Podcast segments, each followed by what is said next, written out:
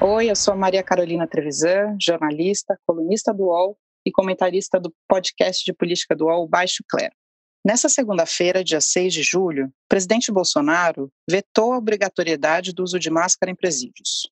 Só que a condição dos presídios já é ruim. Com o coronavírus, é ainda pior. Falta ventilação, falta água, falta material de higiene, condições para o banho de sol, acesso a medicamentos e alimentação adequada. Mas o pior de tudo que revelou as inspeções que foram feitas nos presídios recentemente é que é impossível isolar os presos. Claro, todos os presídios do Brasil estão superlotados. Então, o que está acontecendo é que os presos contaminados estão juntos dos presos saudáveis. Sem o uso de máscara, a quantidade de gente infectada vai ser muito maior.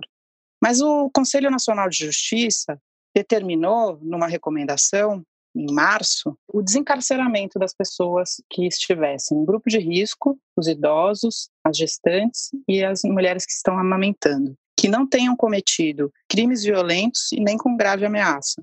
Acontece que essa resolução não está sendo seguida pelos tribunais de justiça. Também não está sendo seguida pelo Supremo Tribunal Federal, quando chega em instâncias superiores. Algumas exceções estão acontecendo no Superior Tribunal de Justiça.